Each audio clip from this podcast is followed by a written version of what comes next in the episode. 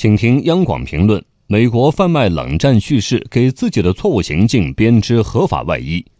从去年以来，美国不断挑起对华经贸摩擦，不仅伤害美国人民利益，更拖累美国经济。最近，就在第十一轮中美经贸高级别磋商举行之际，美方不分是非、颠倒黑白，妄言中国出尔反尔。对价值两千亿美元中国输美商品加征的关税从百分之十上调至百分之二十五，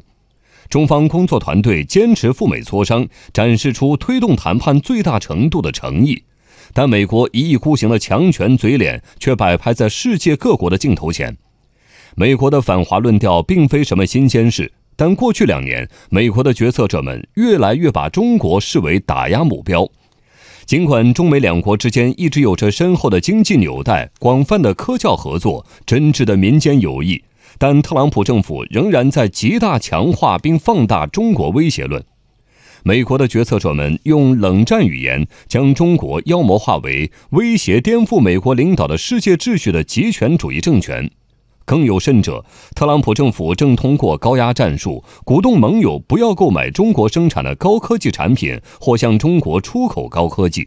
企图企图以此遏制中国经济的全面崛起。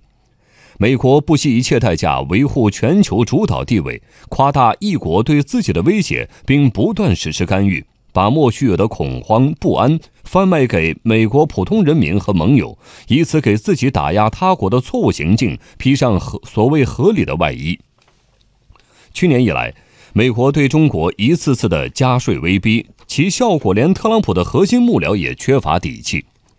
白宫经济顾问库德洛最近在接受美国媒体采访时承认，任何从中国购买商品所附加的关税，事实上是美国公司在买单。而且，如果这些公司把上涨的成本传递到商品的售价上，最后承压的是美国的普通消费者。国际贸易顾问公司 Trade Partnership 研究估算，关税可能使普通的美国四口之家每年多花费七百六十七美元。牛津经济研究院也预估，到二零二零年底前，关税会导致美国二十万个工作岗位流失。对美国来说，针对中国采取冷战姿态是一个巨大的错误。将错就错、一意孤行的政策，不但在损害全球经济、抑制全球贸易、消耗国家信誉。特朗普政府极限施压的好战叙事，更增加了美国和崛起的中国之间出现修昔底德陷阱的危险。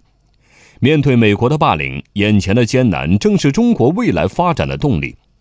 习近平总书记说过。站立在九百六十万平方公里的广袤土地上，吸吮着中华民族漫长奋斗积累的文化养分，